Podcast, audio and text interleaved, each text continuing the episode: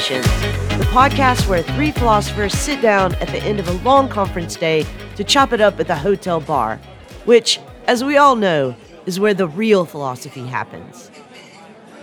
Hey everybody, welcome back to a new episode of Hotel Bar Sessions. I am your co-host, Charles Peterson, and I'm sitting here with the fantabulous Rick Lee and the fantastic Lee Johnson. Hey guys, what's going on? Hey, how are you doing? Oh, I'm I'm easy. Like Sunday morning. Like Sunday morning. How about you, Rick? How you doing? I'm doing all right. I'm not so easy, but I'm doing all right. Mine's more like a Tuesday morning. It's like a Tuesday morning coming down. his, yeah, his is like a Chris Christopherson Sunday morning. Oh, my God. That's the greatest hangover song ever. A hundred percent. Oh, my God. All right. So let's get some drink orders in. Um, and then we'll hear some rants and raves. Let's kick this off with Lee. Lee, what are you having? I am going to have a dirty Girl Scout martini. I hope that that's not pervy. A little bit. Uh, that's what it was called in the recipe book that we were looking at. What book but was it's this? Basically a, it's oh, God. The good book. It's basically a martini with chocolate and creme de menthe. It's really, really good. It's very Christmassy tasting. And it is that season now where we all get to drink the weird drinks. So I'm going to have a dirty Girl Scout martini. Oh, my God. And my daughter's a Girl Scout, so that really creeps me out, but okay. All right, all right, all right. So this week I am raving about a podcast called Everything is Alive. I really love this podcast. Uh, basically, it's an interview show, unscripted, but the subjects of the interviews are inanimate objects. Like oh. They'll interview a grain of salt, or they'll interview a mirror, or they'll interview a chair or a bathtub or whatever. It's really, really fantastic. And I think there's two or three seasons of it already. One thing that's really interesting is that some of those early interviews come back. So, for example, the grain of salt comes back later and is interviewed as a pane of glass. So it's just really fascinating. I highly recommend it. The podcast is called Everything is Alive. This week, I am ranting about Omicron. Mm, right. So the World Health Organization has indicated that Omicron is a variant of interest. Obviously, I'm really worried that this is the next Delta. Well, it is the next Delta. And I just want to remind everyone out there, listeners, the reason that we keep getting these variants is because not enough of the world's population is vaccinated and practicing safe COVID protocols. I think we all want to get past this. So if some of you could just get your shit together, the rest of us would appreciate it. How about you, Lick? Damn, Lick. Oh, my God. I'm not going to even repeat that. Oh, my God. It's that Girl Scout cookie thing. You know what is so funny is I have literally been waiting for that to happen, for for, for you to say lick at one point. Oh, my God. Oh, my, oh my God. That's awesome. All right, Rick, um, what are you drinking? What are your rants and what are your raves? So given my relationship with Poland, I checked with Rami, and he has one of my favorite beers, maybe my favorite beer in the entire world. It's the original Budweiser, Budweiser Budvar, which is from Ooh. the Czech region Přen, which in German is Pilsner. And if you're a region that got a beer named after you, you're probably doing something right. So it's a Pilsner, and it is remarkable. So I'm having a Budweiser, the original. Very nice. So what are your rants and what are your raves? This week, my rant is a little bit along Lee's lines. I'm ranting about mask below the nose. I've seen it a ton in the United States, in Chicago, but my God, in Poland, everyone has, well, when they have a mask on at all, everyone has it below the nose. It's like, what's the point? God. So I'm wearing my N ninety-five masks everywhere. You don't wear your pants around your knees. Why do you wear your mask around? Speak for yourself, Lee. I mean, I assume you don't wear your pants around your Some people do. So what what are you raving about? This week, I am raving about Stephen Sondheim. Yeah. Unfortunately, he passed. I mean, the dude was ninety-one. I think he had a pretty good run in a lot of ways. I think he did a lot to fundamentally change Broadway musicals. He brought new harmonic structures to musical theater. I know some actors think that some of his shows are the hardest to sing. I've heard that about some of the tunes in Sweeney Todd. But my God, what a musical genius. And so I just want to both mourn his passing, but also celebrate what a gift he gave to all of us. Isn't it rich? Are we a pair? Me here at last on the ground, you in midair. Send in the clowns.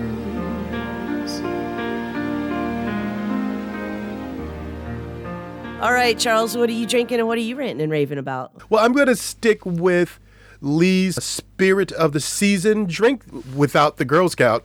Be, you know, I'm having a Great Lakes Christmas ale. Ah, nice. And I'm not a big ale person. I prefer porters and stouts, but it's got a really nice fruity flavor that I'm enjoying. So I get a twelve pack from a local store, and I'm just knocking those back in between drinking. All right, what's your uh, rant and your rave this week? So my rant is unnecessary additions to website animation. Mm. I wake up Friday morning and it's like Black Friday, and I open up my Amazon app on my phone, and I don't know if you know the little figure that is the link to get to your account information. Mm. This thing waves at me. Oh. Right. I swear to God, I thought, ooh, is is that me? I mean, I really have like a couple of seconds of doubting my sanity. I'm like, I'm imagining this shit. I mean, you know, this is like, am I disassociating here? Am I creating illusions? So, look, bad enough you run the most important global network of the distribution of goods, Bezos.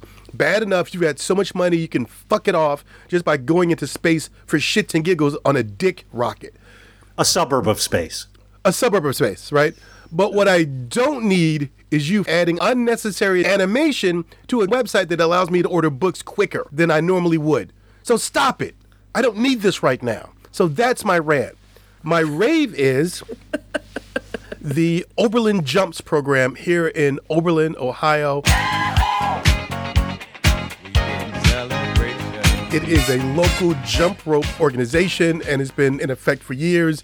And the girls who participate in this, they travel throughout the region in various jump rope competitions to great success. I'm raving because they were invited to and participated in the Macy's Thanksgiving Day Parade. Wow.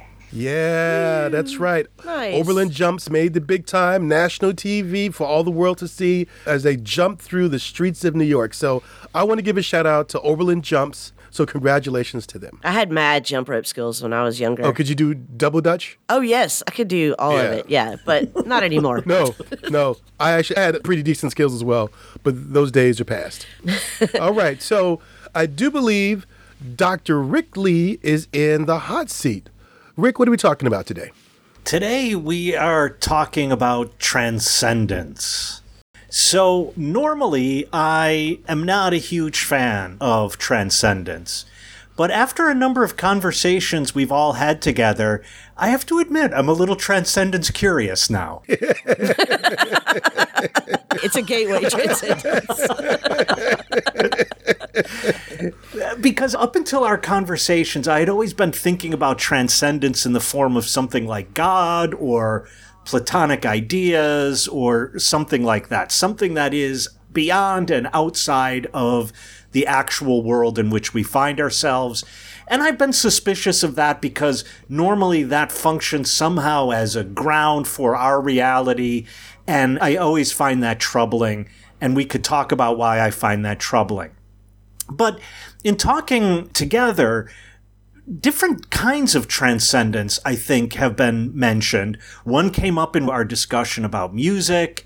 Another sense of transcendence came up in, I would argue, in our discussion of digital afterlives. And I think often our discussions of various political issues brush up against some other sense of transcendence that now makes me think that I, well, I at least want to talk about transcendence and see if there are these different senses, and maybe I could go all the way and just embrace my love of transcendence.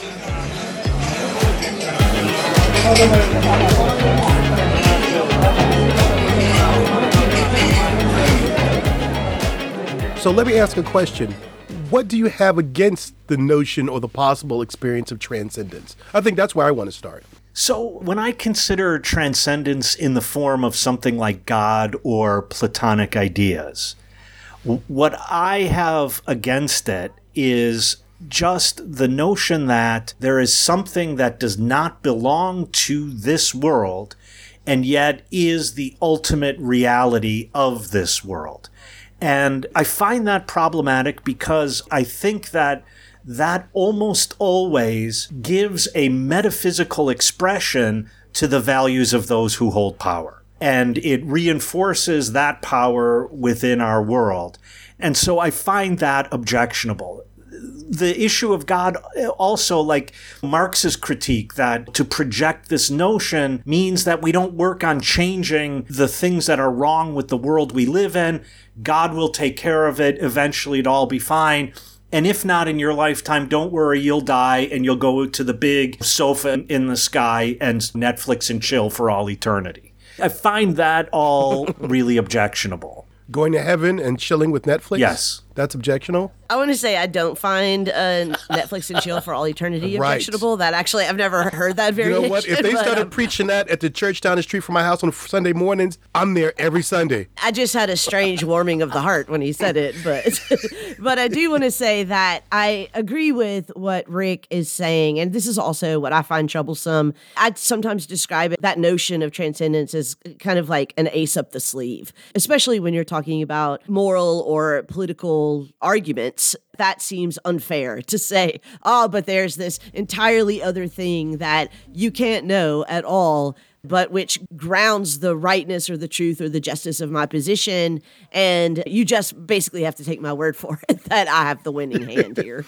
No, I think you're right. I'm, I'm smelling a, a Marxian critique of this concept, and I'm fully on board with that. I, I believe that this is another ground of alienation. This is another way to suppress any creative agency on the part of the masses of people. This is opiate of the masses, right? We all know that famous line from Marx. So I completely agree with that. Yet my idea of transcendence is never that. It's never the Platonic or metaphysical sense of transcendence. Though I think as we continue this conversation, there may be bits and pieces of this that sniff around or speak to a certain metaphysical sensibility, but it's not necessarily one that's invested in an autocratic godlike figure. So if your notion of transcendence isn't tied to a god or even something outside this world like Platonic ideas, then what exactly do you mean by transcendence? Because, I mean, just to say the word transcendence has to carry some notion of beyond or outside of. Yeah, I mean, my idea of transcendence, and I like to think that the examples I've given in previous episodes when I've used the term, speak to the capacity for human beings to move beyond whatever their particular moment of condition or existential state is at that moment. That could mean psychological expansion. That could mean emotional expansion. I mean, I do believe in, I guess, what people would call the soul. So that the metaphysical implication of that, but I do believe in the possibility f- for the soul to enlarge and to grow. And to me, that's sometimes what I mean by, by transcendence, to be more than what you are. I think I have a similar understanding of transcendence, minus the soul, to what Charles just said. And it's almost entirely borrowed from Jean-Paul Sartre. So one of the things I really like about Jean-Paul Sartre is that he uses transcendence as just a synonym for freedom. And he contrasts it with, his word is facticity, but the givenness of whatever, a situation. And so in that sense, transcendence is actually quite simple. You know, if I'm st- standing in place and I take two steps to the left, I've transcended the givenness of my prior situation. And if you believe in freedom, I've chosen a, literally a new position in the world, a, a new perspective on the world, a new situation. And so maybe too boiled down or too diminished sense of transcendence to even use it as the same word as people use when they talk about a god or the Platonic forms or whatever. But that is a sense that makes more sense to me, and I can't find a lot of problems with. Well, except that two things. One is that it seems as if for both of you, transcendence is tied to some notion of limitation, or to use the fancy philosophical term, finitude. Mm-hmm. And I guess that makes sense, because in order to go beyond or outside of something, that thing has to have limits. So I guess in a certain way, I understand that.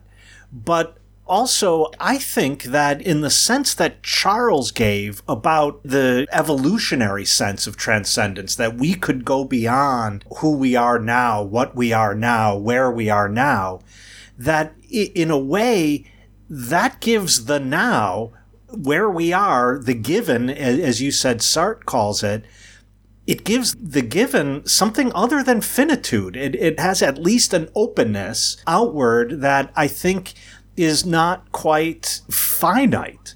And I wonder if, in fact, just living itself for all living things, not just humans and not just animals, but living itself for all living things, whether in fact that's impossible with a notion of finitude in front of you. Well, I think that's only true if what you mean by transcendence is transcending finitude itself.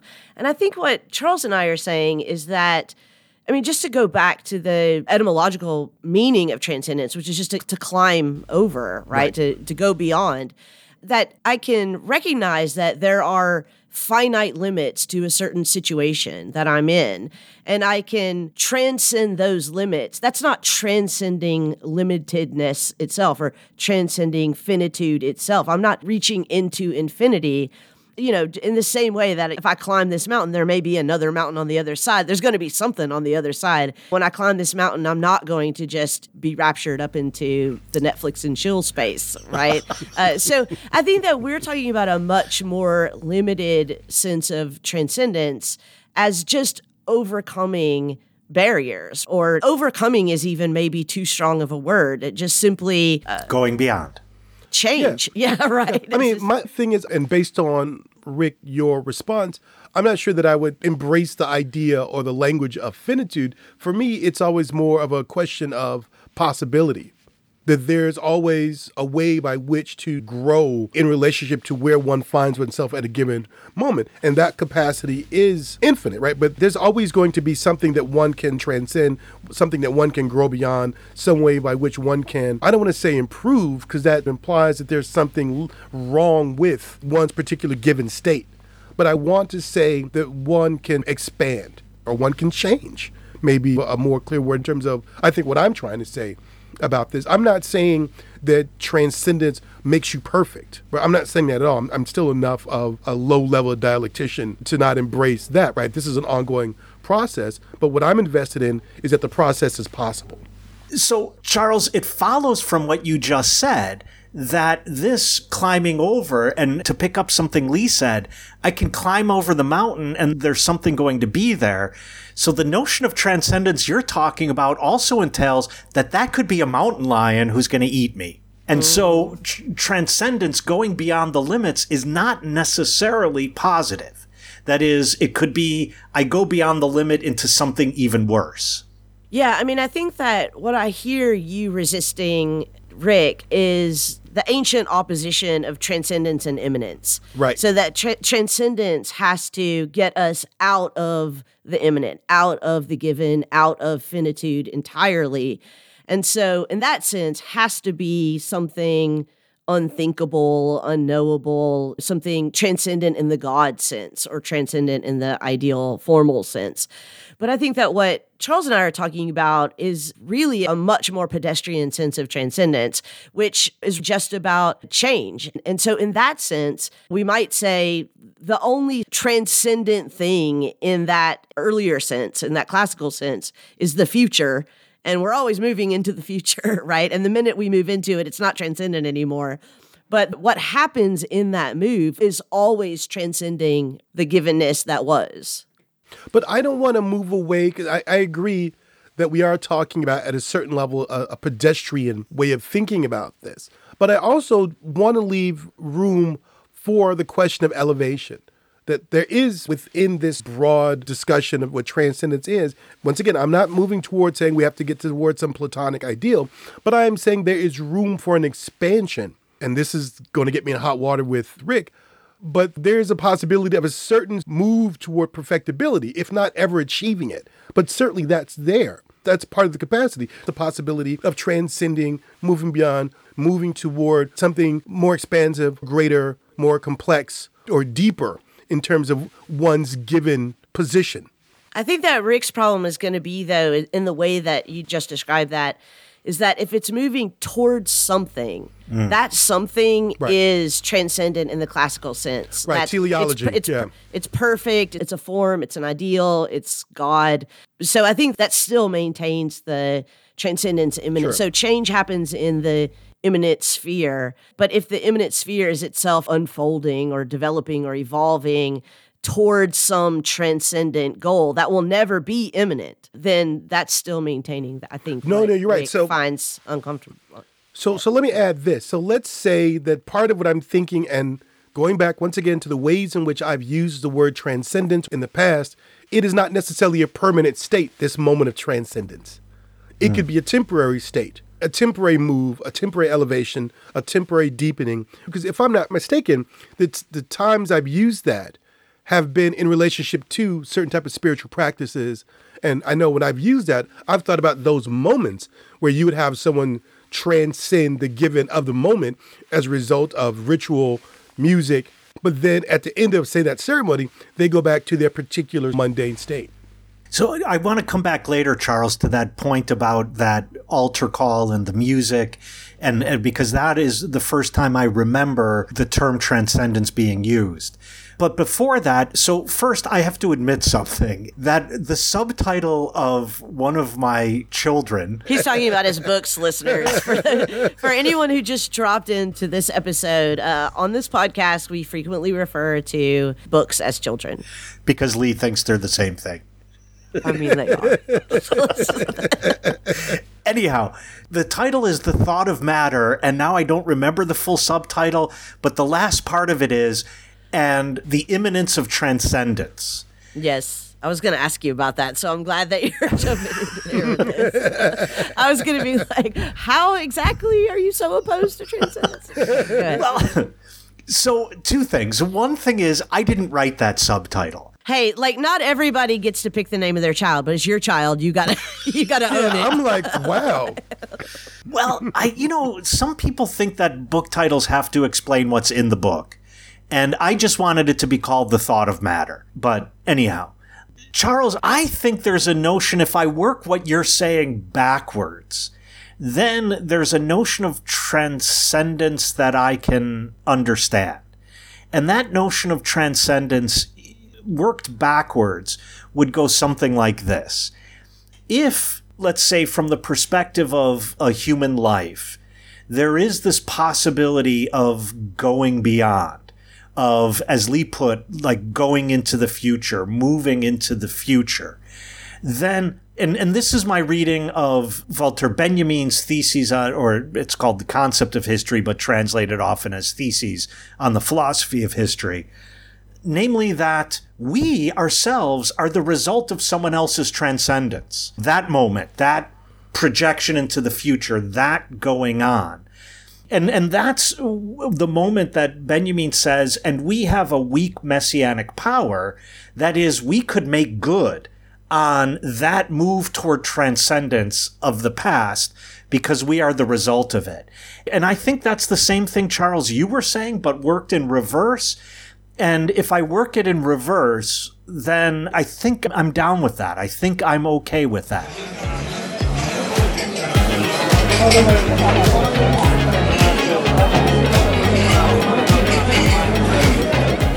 Hey listeners, before we have too many drinks and it slips my mind, if you can't catch us at the Hotel Bar, you can catch us on Twitter at Hotel Bar Podcast. You can also follow our H B S hosts individually on Twitter to catch their off-air thoughts. You can follow Charles at at C underscore F Peterson. and Peterson is with an O, not an E. O, not an E. Rick is at, at Rick Lee Philos. That's Rick Lee with two E's and Philos spelled like half of the word philosophy. And Lee is at Doctor Lee M. Johnson. The doctor's abbreviated, and Lee spelled L E I G H. Now, back to our conversation.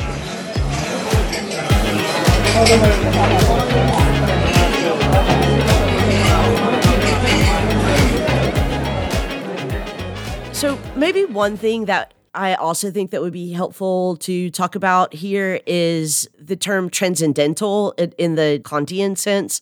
And I think that it gives us another angle on thinking about transcendence that is really important just in terms of the history of philosophy. But obviously Kant uses transcendental to mean the conditions for the possibility of X. And so in this sense, the transcendent or transcendence is not so much a metaphysical concept as it is a epistemological concept. It's just what we can't know, because all we can know are things within the conditions of the possibility of our knowing them, of consciousness.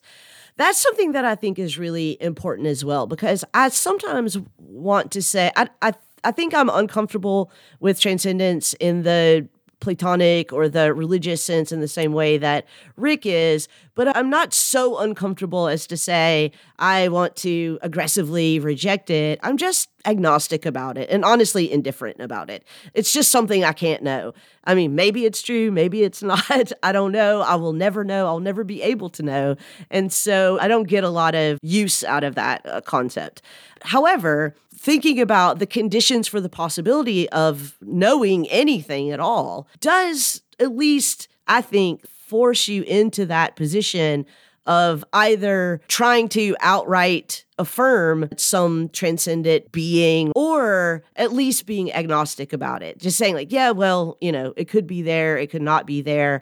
All I can know is what I can know. So I wonder if, Rick, you would say that you are agnostic in the same way about transcendence. I think so. And because, so one of the reasons why I, I don't like to use the word transcendence is because of this ordinary language relation of that to something like God or the Platonic mm-hmm. ideas and so on.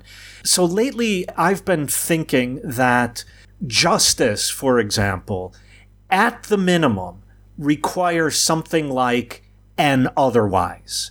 And I think that I would have to call an otherwise, not this, but otherwise, that I think I would have to call that transcendent in relation to what, Lee, you called the given based on Sartre's language. And I would argue that any work toward justice, any thinking of justice would require that minimal form of transcendence just in the form of it could be otherwise or an otherwise. Yeah, I think that that makes sense. And if I could go back to the music episode again, where we talked about transcendence, I think one of the examples I gave is how when you sing with other people, especially if you're harmonizing with other people, you can have this experience of transcendence. And what I meant by that is transcending yourself as an individual and seeing yourself as an us, a part of a group, I mean, maybe even all humanity. Now, let me say, all humanity does exist. It is a real finite thing.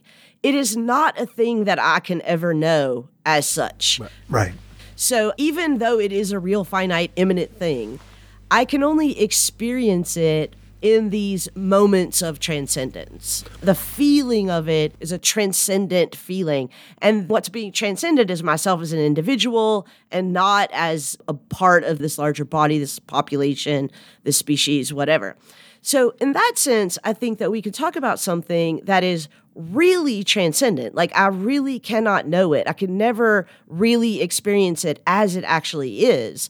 But I can experience the feeling of transcending my given, what I actually am. I can have these moments where I have this transcendent experience of transcending that very located, very specific, very individualized being without actually having the experience of the transcendent, like the whole of humanity. Does that make sense? Right. We can't know. We can't have this experience of the total unity of humanity, this idea of a one consciousness. But I think going back to the example of playing music with someone or harmonizing with someone, if you're singing, the ways in which the different voices become one because everyone's singing on the right key, that gives one a feeling of a glimpse into what a larger unity, being one with other people, could feel like and could sound like. So I think it opens the door to at least getting a sense of the possibility of that larger unity, that oneness, the transcending of one's individual body, experience, sensations,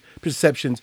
I think that's what I'm hearing you say, Lee. Yeah, and I think that that's what religions and religious practices largely do, is make space for individuals to have that experience. I think what I resist in those traditions, and I think what Rick is also resisting, is that they tag on God. Right, right. And they tell you what you have to do to have the experience that you're not having, that they tell you you should be having. Yeah, I mean, if church were just a sing-along, I would be there every Sunday. I mean, I think the other example that we used in that episode also was the idea of being in a rally or a protest or a march, which can give one a very similar experience. And again, you could make the same complaint about certain kinds of political programs, that they involve all of these rituals and practices that enable people to have that transcendent experience. But if they over-prescribe what that experience is, that then those practices and those rituals get very dangerous. Whereas it seems like when you leave it for people to c- kind of figure that project out for themselves, figure that experience out for themselves, maybe you can avoid some of that problem.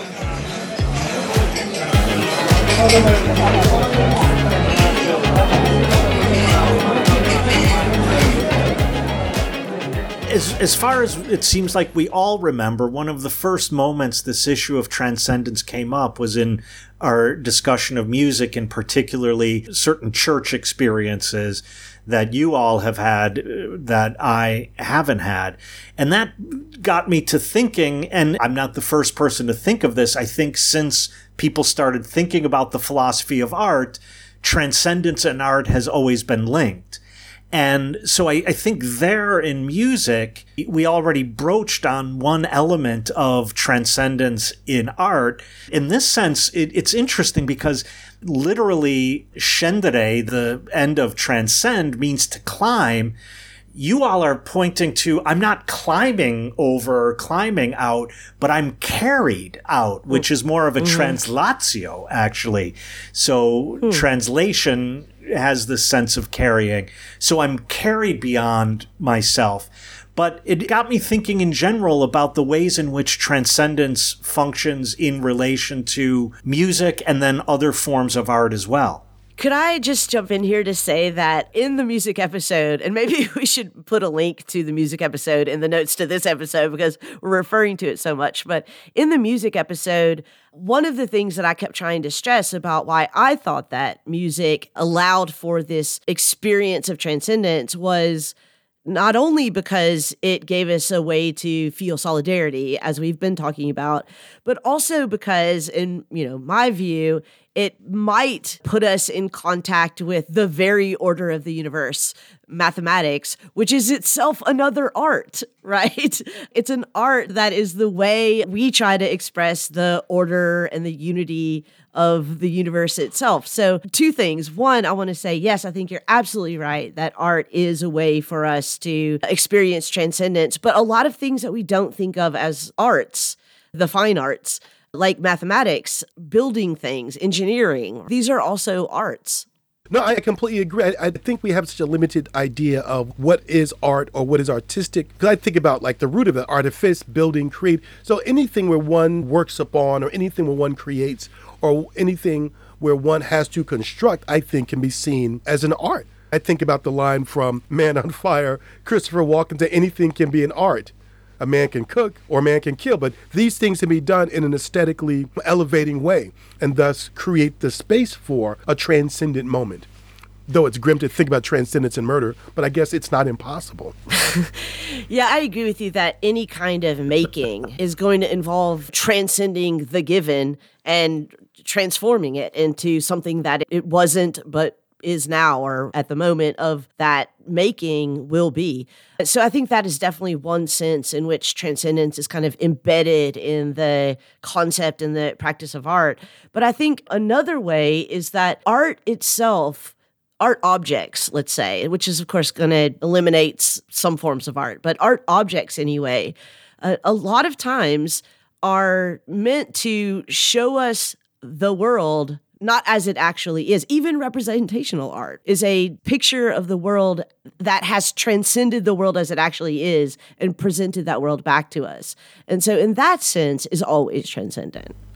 Well, Lee, it's interesting because when I teach comedy, I always begin with Aristotle's Poetics. And maybe because I was raised by Heideggerians, although I've, I've since left the church. Let's really not talk about peasant shoes, please. No, no, no peasant shoes. No, no, no, no. But it's interesting here to contrast what Aristotle calls their poiesis, right? Making. Right. Right. From causation. In that sense, it's not as if the air outside drops below thirty-two degrees Fahrenheit, and so the dew on the grass freezes, and I'm now open to transcendence, because mm-hmm. that can just be traced by imminent causal mechanisms. And so I think what Aristotle's pointing out by his use of this word is that there's a kind of production that we need to set apart from causation. And that is, as you were, I think, really nicely pointing out, that's something that takes what is possible in what is given and makes something otherwise. And even if that is what Aristotle would call a mimesis, an imitation. And so I often show my students this painting. I think it's a Picasso painting, and I think it's called A Woman in a Chair or something like that, Lady in a mm-hmm. Chair, uh, one of those. And it's a Picasso painting, and so her head is on the side and her arm is on the top, and, she, you know. She broke. She broke. And I, I show this to them, and I say, this is an imitation of A Woman in a Chair, but it's a poetic, it's a poietic, it's, it's a making of another world that helps us understand something true and right about the world in which we find ourselves. Mm-hmm. To go back then to what I said earlier, if I'm committed to that form of otherwise, then I have to also be committed to some form of transcendence, even though it makes me queasy. Mm-hmm. So going back to your example of the Picasso painting that you discussed with your students, and going back to your point about how this poiesis reassembles the elements of the world and then shows them or represents them to the viewer in a way that provides a truth or a greater insight into the world.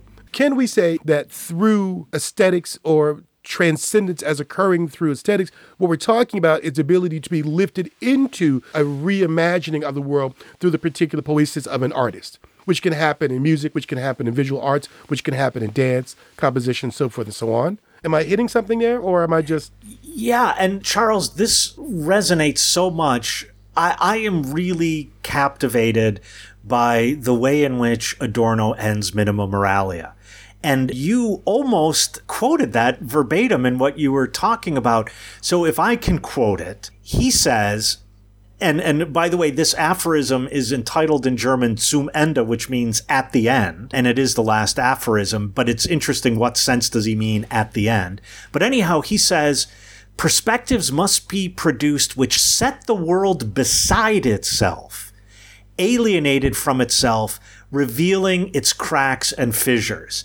And Charles, it was interesting to me how in, in talking about the Picasso painting, you got there that the real world doesn't present itself as it actually is, strange as that may sound. And so art is one way we have to find these perspectives back on the world in which we could see its cracks and fissures. Yeah, I think about it as art as having a, a reordering possibility as well, that it allows for us to rethink and reimagine, if you will. And to me, that's a manifestation, or that's a possibility for transcendence, that reimagining, that reordering, that moving beyond what we see into what could be seen.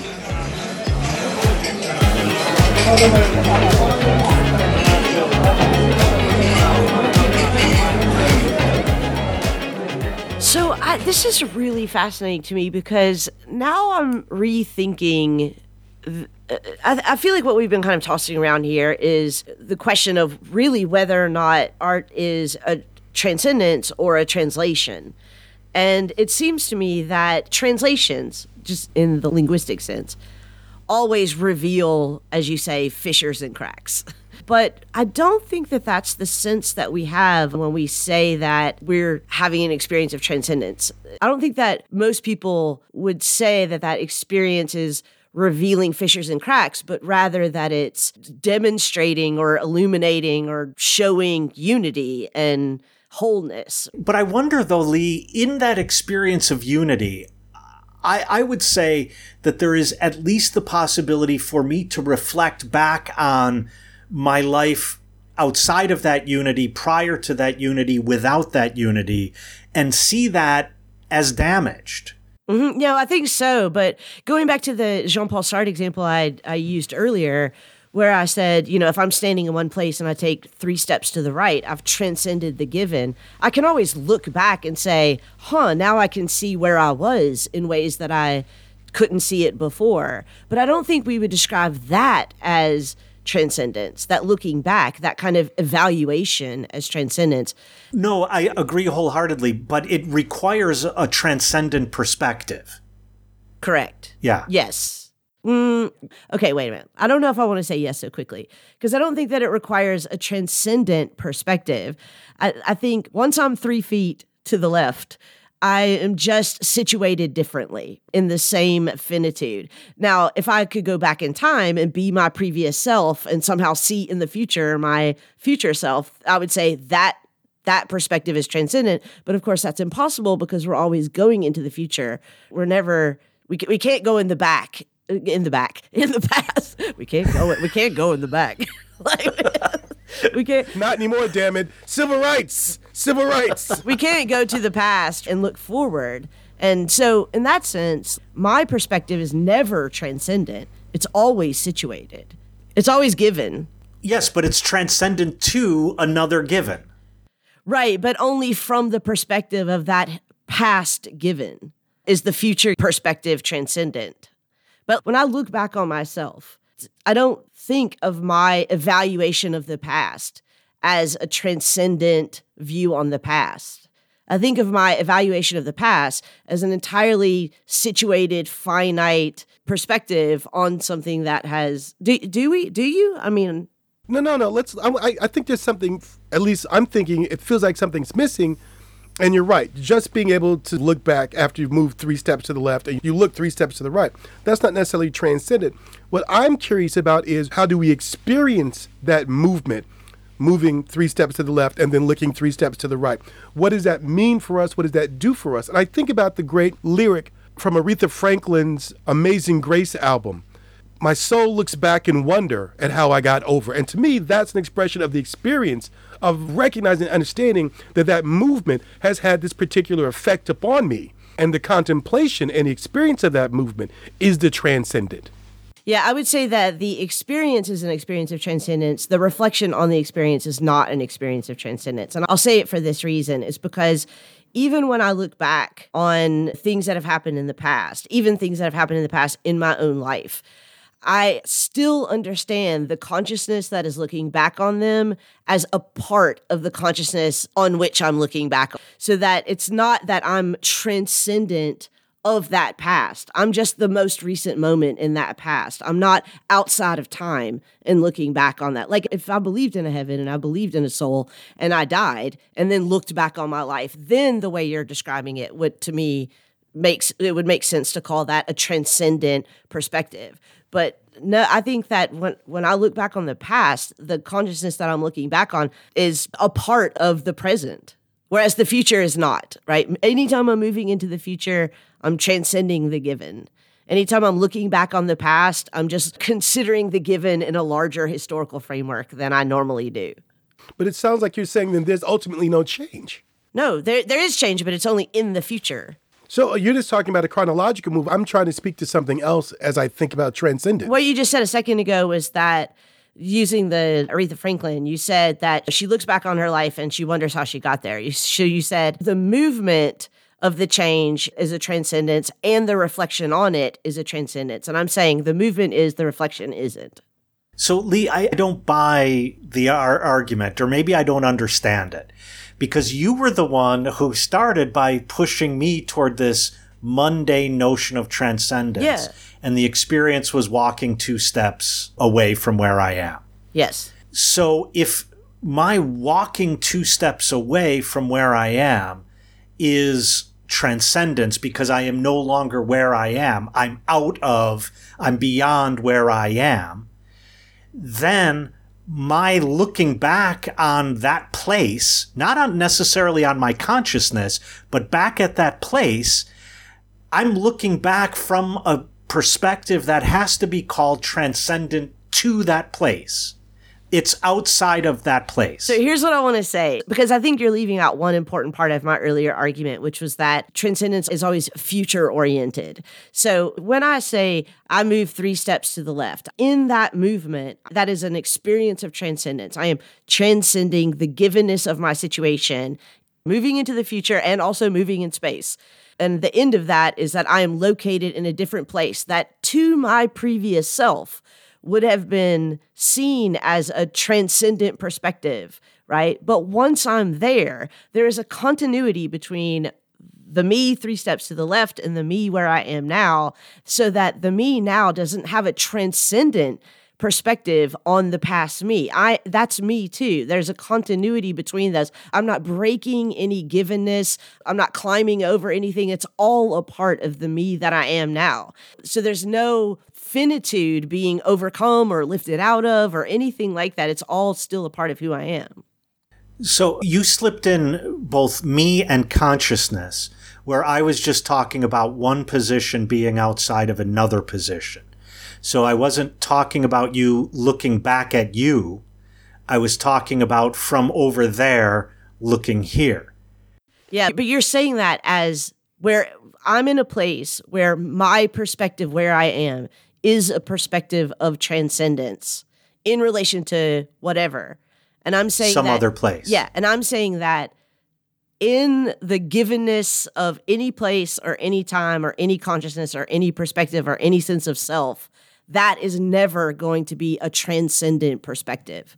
That is always going to be a situated, given perspective. And that it, the move of transcendence is to climb out, overcome, be lifted out of whatever the given. And so that, I, like, I don't know how you could say that any of us ever have a transcendent perspective without saying that we are gods, that we're like outside of finitude.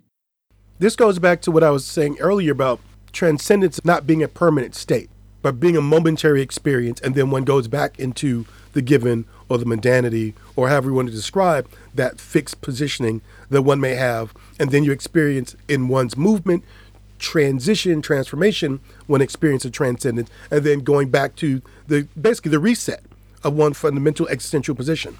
Yeah, I mean, maybe I'm just too attached to Sartre's conflation of transcendence and freedom. That I, I guess, like for me, the experience of transcendence is an experience of myself as a free being. Now, whether or not I actually am a free being just like doesn't matter, right? I can't know that. But I do experience myself as being a free being. And I think I only experience that as I'm moving into the future, as I'm transcending the givenness of my situation. And so that in that sense, the experience of transcendence is never a perspective. It's always an experience. Two problems I have, and one is uh, you've pinpointed a problem I have in general with Sartre, and, and that has to do with his notion of freedom related to decision. But that opens onto a second problem. In a strange way, Sartre reinscribes the traditional Christian, or at least I should say medieval Christian, notion of time. And it puts all of the import on the now moment and a particular notion of the now moment, namely directed toward the future. Yeah. And I think that this directedness toward the future, especially coupled with this kind of decision, makes the future the result of a decision I have made in a now moment that from the perspective of the future is gone because I'm continually moving into the future. And like the kid, I can't remember the character's name, but from Ally McBeal, then I look at the past and I'm like, bygones. I, I doesn't matter. So a, a couple of things. One is that the idea that we are always future oriented is, of course, not Sartre. I mean, there's a long phenomenological tradition that he's inheriting. Sure. And it is something that I agree with. So, like, I don't have a problem with that future oriented perspective when we're talking about the experience of a human consciousness. I do think that in my reading of Sartre, and this is not the episode to get into the weeds about this, but the way that people talk about Sartrean's absolute decision is a misreading. You know, it's overinflated. So I don't think that that decision is as problematic as you're describing it, but it's a very popular reading, and so that's fine. But I think that I want to stick with the future orientation because I think that that is the limit that we are quite literally every moment transcending. Lee just called me both dumb and basic. I did not. I did not. I did not. I mean, I'm not, I'm not, I neither confirm nor deny that you are. But here's the thing, you can transcend that. If you just come to my church, do the readings, and sing the song, do the sing-along. And and I, I love the notion that in contemporary, at least in the U S, in contemporary capitalism, you could always transcend by buying. Ah, uh, yes, of course. Yeah. Hey, yeah. Can I just say one thing quickly, just since you said, at least in the U S, because I do think, and, and like, again, we do not have the time to get entirely into the weeds on this point, but I do want to make it, is that we are really talking about this from an extremely yeah. Western perspective. Sure. And, sure. you know, this idea that even the way that we talk about our consciousness as being so kind of classic European Enlightenment, yeah. individualized, and the experience of unity or solidarity being a transcendent experience, there are, of course, many cultures, many religions, many points of view, many ways of being in the world in which the unity is first. And that actually, yeah. you know, and the individuation is actually, uh, would be uh, the transcendent experience. So if you're taking notes at home, for the record, we did say that we are aware, right. we right. are fully aware of our Eurocentrism. But I do think that this is the tradition that the three of us are working in, and this is our experiences as situated and cultured people. And so I think it's important to talk about how we understand transcendence. But it, of course, would be different if we were in Vietnam or Botswana or pick any other place in the world.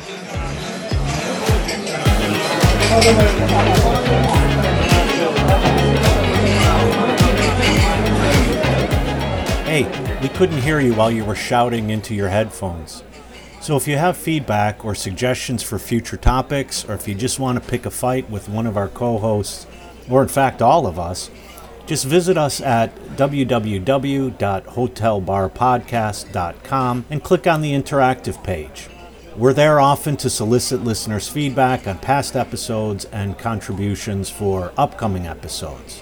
If you want to belly up to the bar with us, at least virtually, you can always email an audio clip. Keep it under two minutes, please, to hotel bar podcast at gmail dot com. If it's interesting, we're going to steal it from you. If it's not, we'll send you our Venmo handles and you can virtually buy us a drink.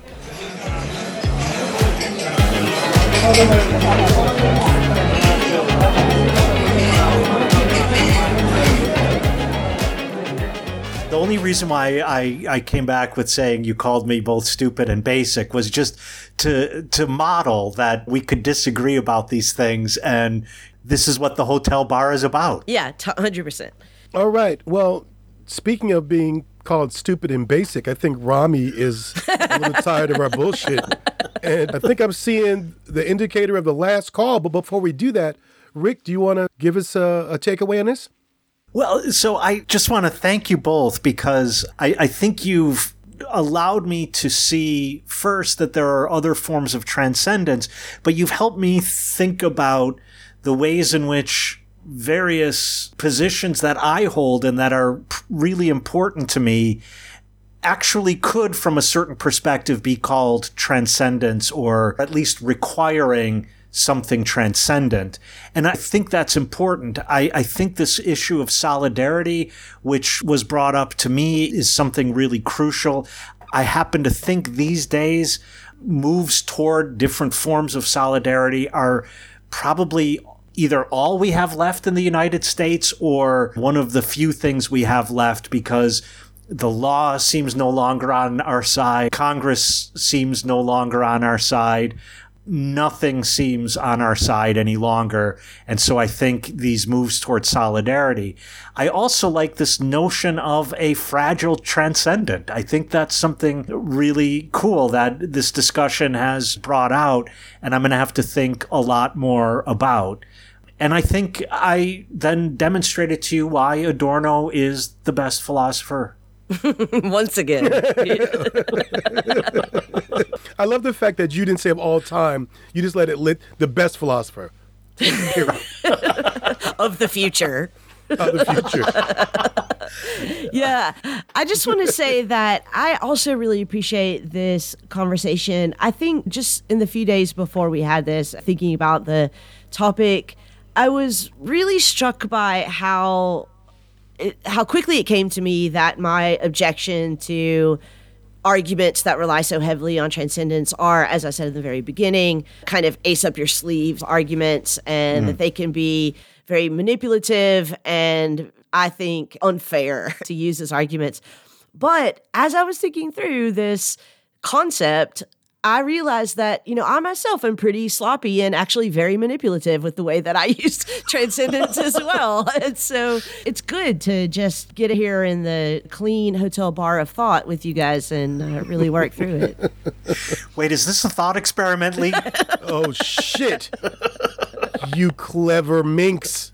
I've literally been over here only shaving myself the whole time, and you haven't...